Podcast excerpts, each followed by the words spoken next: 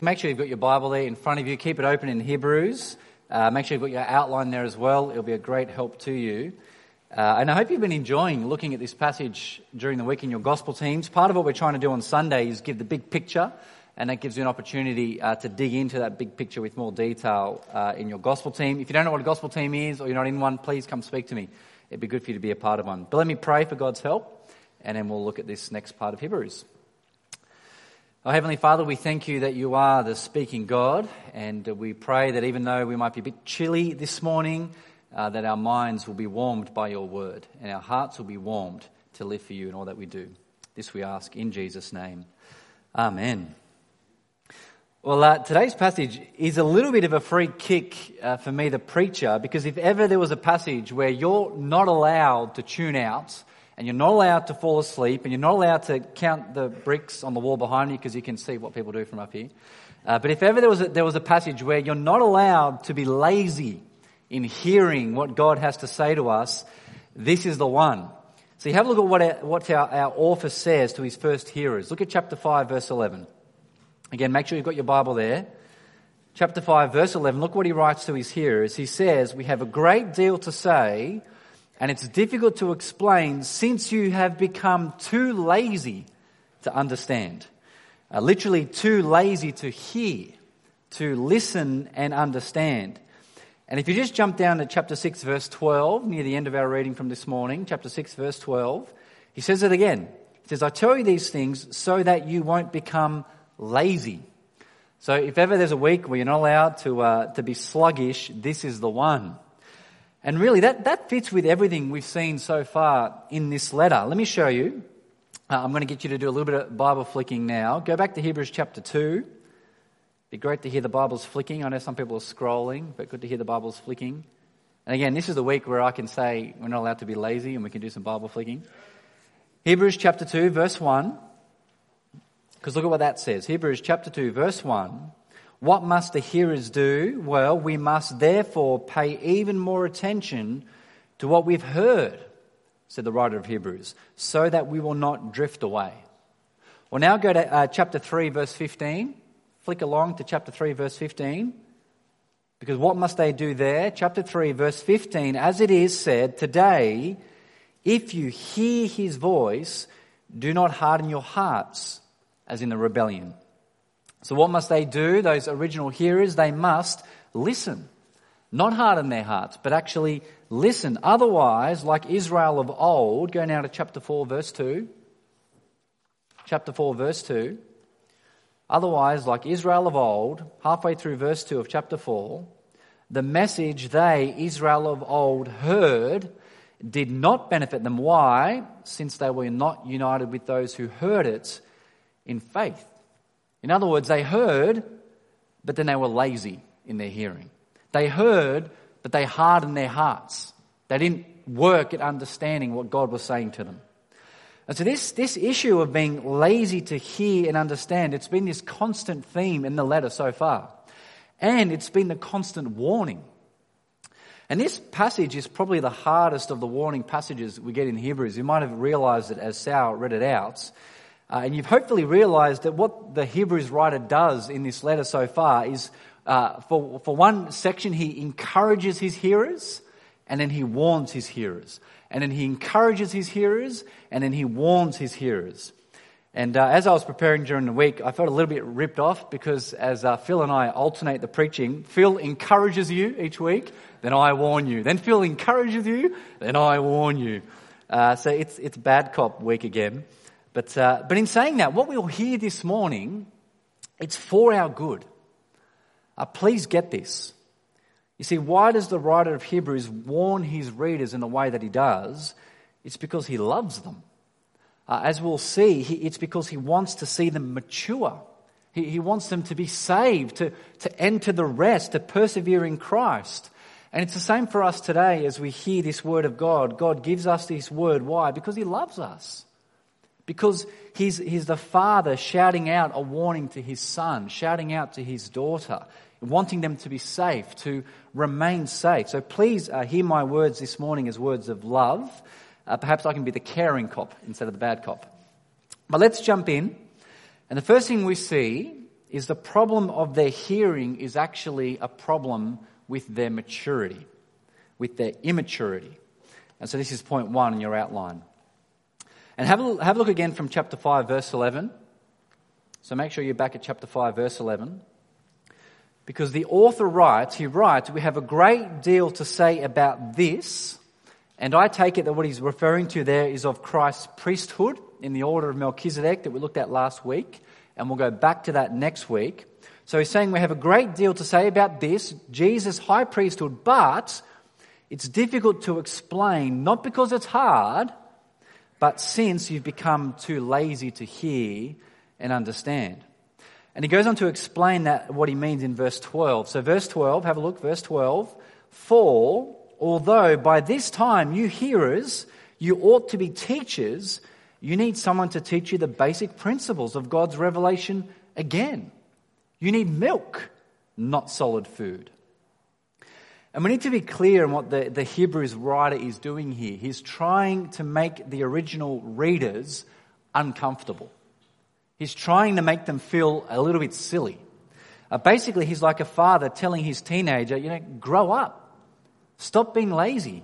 Uh, stop acting like a one year old. Stop sitting on the couch all day, eating chips and watching YouTube and then whinging about how life hard is. Not that any parents here can relate. But, but it's worse than that because these aren't teenagers. these are adults. And these are adults who, by this time in their Christian life, well, they should know better. Uh, picture it like this. You know, what would you think of, of the adult who, on their bedside table next to their bed at home, instead of uh, some Icelandic crime novel like Phil likes to have on his bedside table, uh, they had a book on the ABCs and the one, two, threes. You know, imagine an adult for their nighttime reading before they fall asleep that they start reading Ah, you know, A is for apple, uh, B is for ball, uh, I is for influenza, which my family had last week. See, it, it's, it's that sort of uncomfortable that the writer of Hebrews wants his readers to feel. They, they ought to be teachers by now. Verse 12, yet they're reading the ABCs. They ought to be able to share the basics of the Christian faith to others but they're like adults, you know, clasping onto their milk bottles. Imagine a, a baby, a toddler lying on the ground with the legs in the air, sucking away on their bottle. That's the picture. They're still being taught the basics. And you see that by the immature way they're living. So have a look at verse 13. Verse 13, he writes, Now everyone who lives on milk is inexperienced with the message about righteousness because he's an infant. And again, that's, that's fine and right for a time. Uh, babies need to be babies. New Christians need to be new Christians. Both of them, but both of them need to, to mature. And so, verse 14, look at verse 14. But solid food is for the mature. It's for those whose senses have been trained to distinguish between good and evil. And so I hope you can see the point so far. See, the, the, the writer of this letter is saying to the readers, grow up in your Christian faith. It's time to progress. It's time to get on to solids. You know, how long have you been Christians? It's time to mature. It's time to become more and more like Jesus in your Christian life. And verse 14 gives us a picture of what that maturity and that progression looks like. Uh, he says in verse 14, it's, it's the ability to distinguish between good and evil to know what's right and to know what's wrong, to know righteousness, to know God's way, and so to live more and more like Jesus. You see, the Christian who fails to grow is like the adult still sucking on a dummy. That's the picture. Uh, I like the way uh, W.H. Griffith Thomas puts it. It's up on the screen. He says this. He says, Spiritual babyhood is natural and beautiful directly after conversion but just as it would be in things physical, if a person's development was arrested and he continued a babe in mind and body for several years, so it is in things spiritual. The spiritual charm of the babe in Christ becomes the very opposite of beautiful if the, ba- if the believer remains a babe for years. You see, that's the point here. The believers of this Hebrews letter, they should be progressing they should be maturing in their Christian life, but instead they're still on milk. Uh, they're being too lazy to hear, too lazy to understand, too lazy to live out the implications of the Christian life. And so, with that, the writer, what he does is he exhorts them. Uh, and this is point two in your outline. He exhorts them. He says, Let us therefore go on to maturity. So, have a look, chapter 6, verse 1. Chapter 6, verse 1. Therefore, since solid food is for the mature, since you've been on milk far too long, chapter 6, verse 1, therefore, leaving the elementary message about the Messiah, let us go on to maturity. Not laying again the foundations of repentance from dead works and faith in God, teaching about ritual washings, laying on of hands, the resurrection of the dead, and eternal judgment. See, it's very basic. It's saying it's time to move on. It's time to mature. And don't uh, misunderstand what this is saying. It's not telling the readers to, to leave the foundation behind. It's not saying that they need to, to, to move on from the, the, uh, the elementary message about Jesus altogether. That's not the point. Rather, the point is they need to build upon the foundation of Christ. And a good way to picture this is like a high rise building. Uh, if ever you've lived near a high rise or if you've driven past one, uh, uh, you know, on the way to work as it's being built, you probably noticed that they spend months just digging the hole. They spend months with the groundworks, laying the foundations, securing the footings, pouring concrete. It takes a lot of time. And you kind of think, what are they doing? They've been there for six months and nothing's happened. But then once the foundation's done, it, it starts to go up much more quickly. They build upon the foundation. They build layer upon layer upon layer on top of that foundation, floor after floor, until you get this finished and this mature building. And it's the same with the Christian life. Yes, make sure you get the foundations right. Make sure the foundation is key in your life. The whole of the Christian life depends on the foundation that is Jesus, but then build upon that foundation. You're supposed to grow in likeness of Christ and build upon it. The Christian is to grow. And if they don't, well, it's like this useless big hole in the ground. Uh, it's as useless as a building that never, get, never gets built. And so the writer of Hebrews at this point, he does not want to lay again the foundation of the gospel for his hearers. He's saying, no, no, you know it. It's time to move on. And if you look at verses 1 and 2, he lists out what he means by the foundations. And uh, I take it that's not an exhaustive list, uh, but they are the things that they should be clear on by now. We won't go through all of them, but uh, perhaps have a look during gospel team. Because the prayer is in verse 3. The prayer is verse 3 God willing, they will now go on to maturity. They will now grow up. They will now be able to distinguish between good and evil. No righteousness, no more milk. Uh, tough cookies is, is, what he's saying. Um, but this is where we get to the highly controversial warning about falling away. And before we get bogged down in all the questions that, that we come to with these verses, I want us to think hard about how these verses fit with what we've just seen, because that's key. You see, what does the writer of Hebrews not want to do? What, what is he saying that he doesn't want to do? He doesn't want to keep feeding them milk. He, he doesn't want to lay again the foundation of the gospel for these hearers. In his mind, there, there's no point, there's, there's nothing to be gained in doing that. Why? Because they should already understand those foundations. And more than that, they've already accepted those foundations. Uh, we've got to remember as we read this, these are, these are not new Christians. Uh, they're, they're, not hearing or experiencing the gospel for the very first time. Uh, the writer expects them to be teachers. He expects them to, be able to share the gospel, the, what they know about Jesus with other people. But if they now want to question those foundations, if they now want to even reject those foundations, well, the writer is saying, even then, there's no point in telling you the basics again. What's the point? You know it. You, you've experienced the fruit of the gospel. You, have uh, experienced the joy of hearing of the forgiveness in Jesus and what God has done in His Son for you. You've experienced being part of a Christian community. Uh, you've been part of that community. You've heard the Word of God and, and, and heard it declared of who Jesus the Son is. There's no point in telling you again the basics of the gospel. There's no point in giving you more milk. See, that's the point with verse 4. Have a look at verse 4. And these are the hard verses. Verse 4 He says this Why do I not want to keep giving you milk? For it is impossible to renew to repentance those who were once enlightened, who tasted the heavenly gift, who became companions with the Holy Spirit, who tasted God's good word and the powers of the coming age, and yet who have fallen away. So he's saying, in other words, if a person has known and heard and experienced all the blessings of the gospel, even had God's Spirit work in them to help them see the truth of that gospel, and, then they fall away, and then they reject Jesus, well, it's impossible to renew them to repentance. There's no more to be said. You've heard about Jesus. You've heard all there is to hear, and yet you've rejected the risen Jesus. And really, to go on arguing with them in their rejection, to again use the language of the passage, to, to give them more milk, well, that actually brings insult upon Jesus. See, look at verse 6.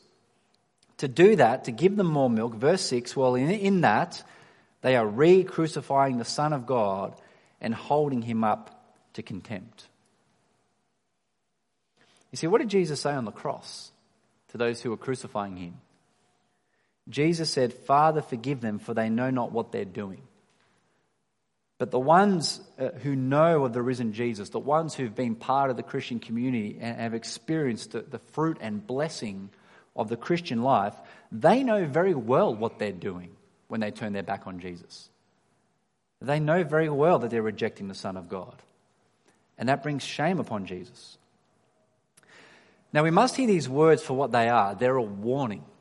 And they're a very real warning that the writer of Hebrews is saying to his hearers it's time to grow up.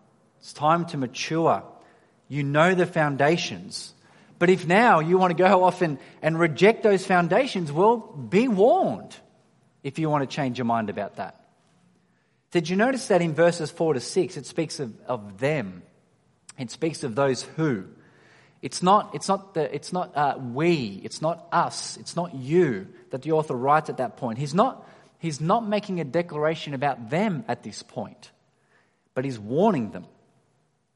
And I said this a few weeks ago. We could at this point, uh, you know, get bogged down in all sorts of debates about whether or not a Christian can fall away. Uh, from one perspective, no, a Christian cannot fall away. If God has elected someone to be his, if God has elected someone to be a Christian, it's impossible for them to fall.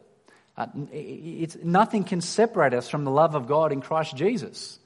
But then we all know people who claim to be Christians, and you know very well from what you see of their lives and, and what they do with their lives in the end that they're, they're actually they're not Christians.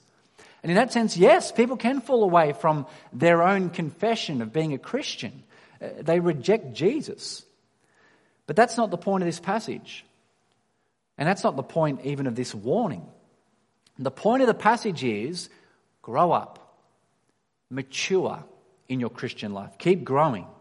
And the warning is don't fall away from Jesus. Don't change your mind about the foundations of the gospel. Don't harden your hearts. And that's what you see in the illustration there in verses 7 to 8. You see, the hearers of this letter, if you look at verse 7, they're like ground that has drunk the rain that has often fallen on it. They have heard the message of the gospel. They've, they've heard the truth about Jesus over and over again. And so they've experienced, uh, so they're expected to, to bear fruit. Uh, they're expected to produce vegetation, verse 7, to be mature, to discern between good and evil, because they've heard the gospel. They should be growing. But verse 8, if you have a look, verse 8, if having drunk all that rain, again, having heard the message of the gospel, and yet they produce thorns and thistles, verse 8, and yet they reject Jesus, well, that ground, if you have a look at verse 8, it's very strong. Verse 8, that ground is worthless and it's about to be cursed and will be burned at the end. You see, it's a strong warning, isn't it? Going on to maturity for these hearers to grow up as a Christian, it, it's, not a, it's not a nice to have. It's not the cream on top. Uh, it's not the, you know, you go to the hipster coffee shop and they do the kind of latte art on top. And you're like, oh, that's really nice. It doesn't make the coffee taste any better, but it's nice. It's not that. In the Christian life, it's not a nice to have. We must go on to maturity. That's the point. And the writer here, he's confident that they will. So have a look at verse 9.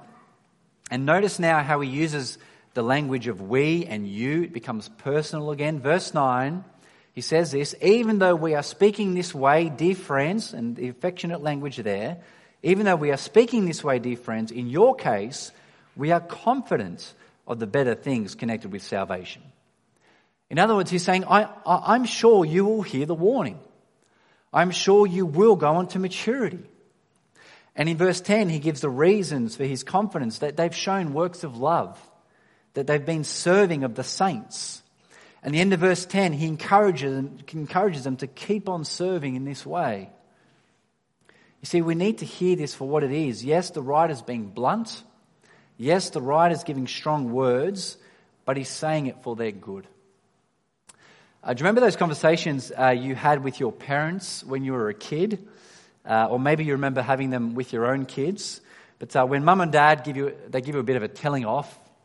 So, uh, you know, uh, your schoolwork's been slipping a little bit when you're a kid, or you get the end of year report and it's not so great. And so, you know, mum and dad sit you down and they give you the lecture about being too lazy. Or maybe you're more diligent than me, you never had the talking to, but I did. But, uh, but mum and dad, they would always say, I'm saying this for your good. You know, I'm saying this because I love you. I'm not trying to dishearten you. I, I love you. I'm saying this because I don't want you to be too lazy and then fall behind. Uh, it's funny how that conversation feels so different now when I give it to my kids as opposed to when I got it as a kid. But see, look at verse 11.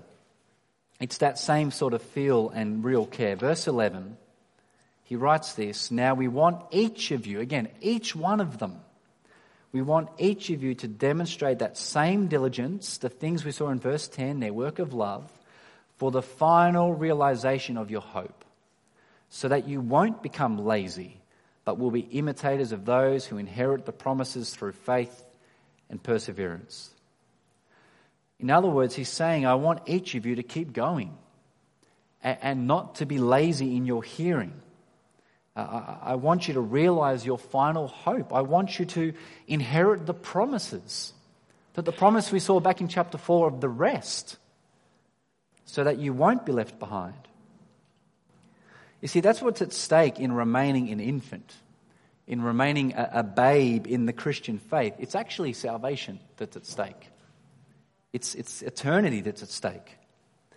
And we won't have time uh, to look at verses 13 to 20. Please look at those in your gospel team. But if you quickly skim your eyes over uh, verses 13 to 20, those verses help us to see what the mature Christian life looks like. It's a life of faith, of, of trust. It's a life of perseverance, of trusting the promises of God continually, continually trusting Him. It's, it's, it looks like the example of Abraham and his faith and perseverance. But I want to finish uh, by seeing how this relates to us today. And this is the final point in your outline. What must we learn from this passage? You see, again, for all the details of the passage, the main point is very simple. Do not be a lazy hearer and follower of Jesus. Rather, go on to maturity. That's the point. And I realize that will apply uh, different to each one of us uh, and it will apply in different ways. So, for one, if you're a new Christian, then be a babe. Uh, if you're a new Christian, it's okay to keep drinking the spiritual milk. It's good to have the foundations laid over and over again. Uh, if you're not yet a Christian, if Jesus is not yet your Lord and Savior, then spend some time grasping the foundations. Uh, drink the spiritual milk. Understand Jesus' death for your sins. You need to do that. You need to get the foundations. But there will come a time when then you need to leave the milk bottle behind. And there'll come a time when you need to go on to maturity. And many of us here, we are the maturing uh, Christian. We're, we're, we're confident of maturity. And so, point B there is what does this say to the mature Christian? Uh, one of the things that's been really encouraging over the last two weeks is how itching people have been to get to Melchizedek. Uh, I don't know if you found that in your conversations with people or even in your own gospel team. Uh, I've got two men's gospel teams and they're both acting like little children. It's like being at a candy store. They're all kind of trying to push ahead to Melchizedek and I'm trying to hold them back because their eyes are like, oh, I want to understand this Melchizedek thing, which is really encouraging, which is great. Because part of the issue for the original hearers in this letter is that they were too lazy to learn about Melchizedek, which we'll get to in chapter 7, so you'll still have to wait. But it's really encouraging that people want to learn, they want to grasp what's this Melchizedek thing and what's that all about? It sounds strange. I want to know. That's good. And so, for many of us who are maturing, the message here is really simple keep going. If you're maturing in your Christian life, keep going. This, the passage here, it's not supposed to make you feel guilty. It's not supposed to make you question your love for Jesus. It's actually a good reminder to help you see that you're on the right track.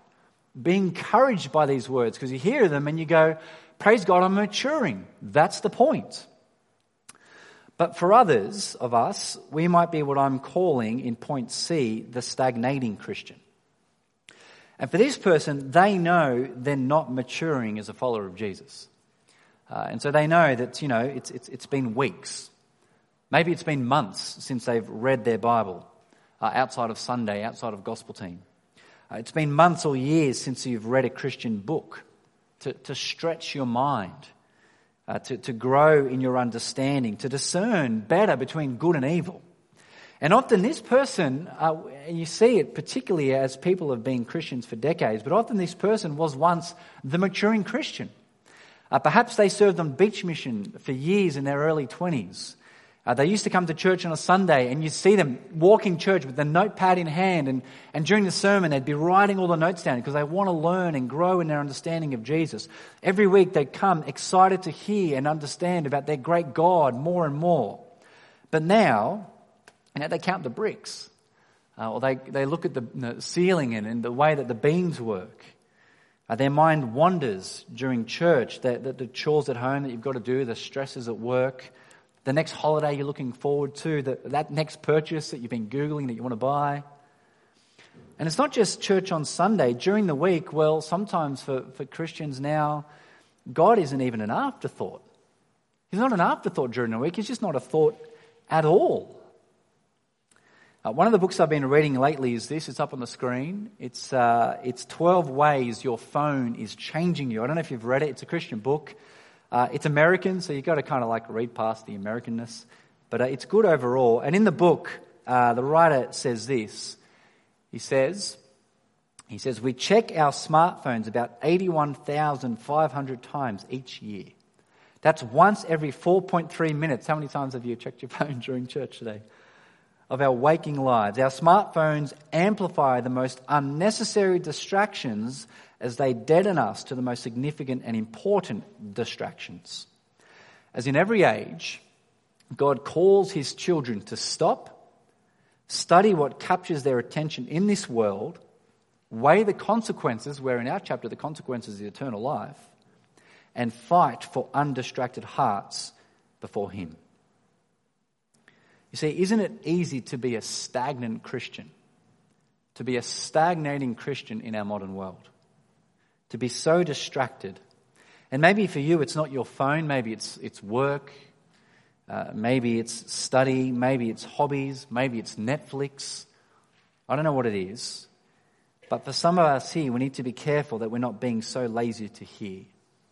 And because we're so lazy to hear from our God, therefore our lives are not lived for our great God. And I suspect, like me, all of us are the stagnant Christian at times. It can come and go in our Christian lives. We know this. But the danger is in remaining that stagnant Christian. And the reality is, the stagnating Christian, if they do not change, they become the land of thorns. They become that land of thistles from verse 8. You know, they're like that 10 story building. I don't know, again, if you've seen this before, where uh, they start to build the building and it gets three stories up and then it just sits. They've run out of money. And what do they do with the 10 story building that only got the three stories and sits around? In a couple of decades' time, it gets demolished, it decays, and it's done for. Uh, it's the curious case of Benjamin Button. Do you remember that slightly odd movie? I don't know if you've seen it. It's a bit of an interesting one, but the man is born old, and instead of aging through life, he gets younger through life until he's an infant again, and then he just suddenly, somehow in the movie, disappears. It's a bit weird. Well, that's what happens with the Christian who ceases to mature. See, let us not be lazy in the hearing and living of God's word. That the Christian who ceases to be mature, they go backwards. They become less mature first, and then they become immature, until finally they are Christian no more. See, brothers and uh, sisters, hear the warning of our Heavenly Father. Let us hear Him. Let us go on to maturity. That's the simple message. And I know, again, I'm playing uh, bad cop this week, or hopefully caring cop, but we must also hold this passage with what we heard last week. Remember what we heard last week? And we'll go back to it next week with Jesus as high priest. But last week, there was a message of hope. And actually, our passage, if you look at the end of chapter 6 in verses 19 and 20, it's the same message of hope.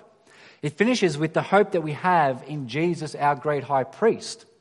We remember that what we can do is approach God's throne with boldness, asking for his help in our time of need, asking him that we will not be lazy, asking him that by his Spirit he will help us mature and go on to maturity. So let me ask God for that help now.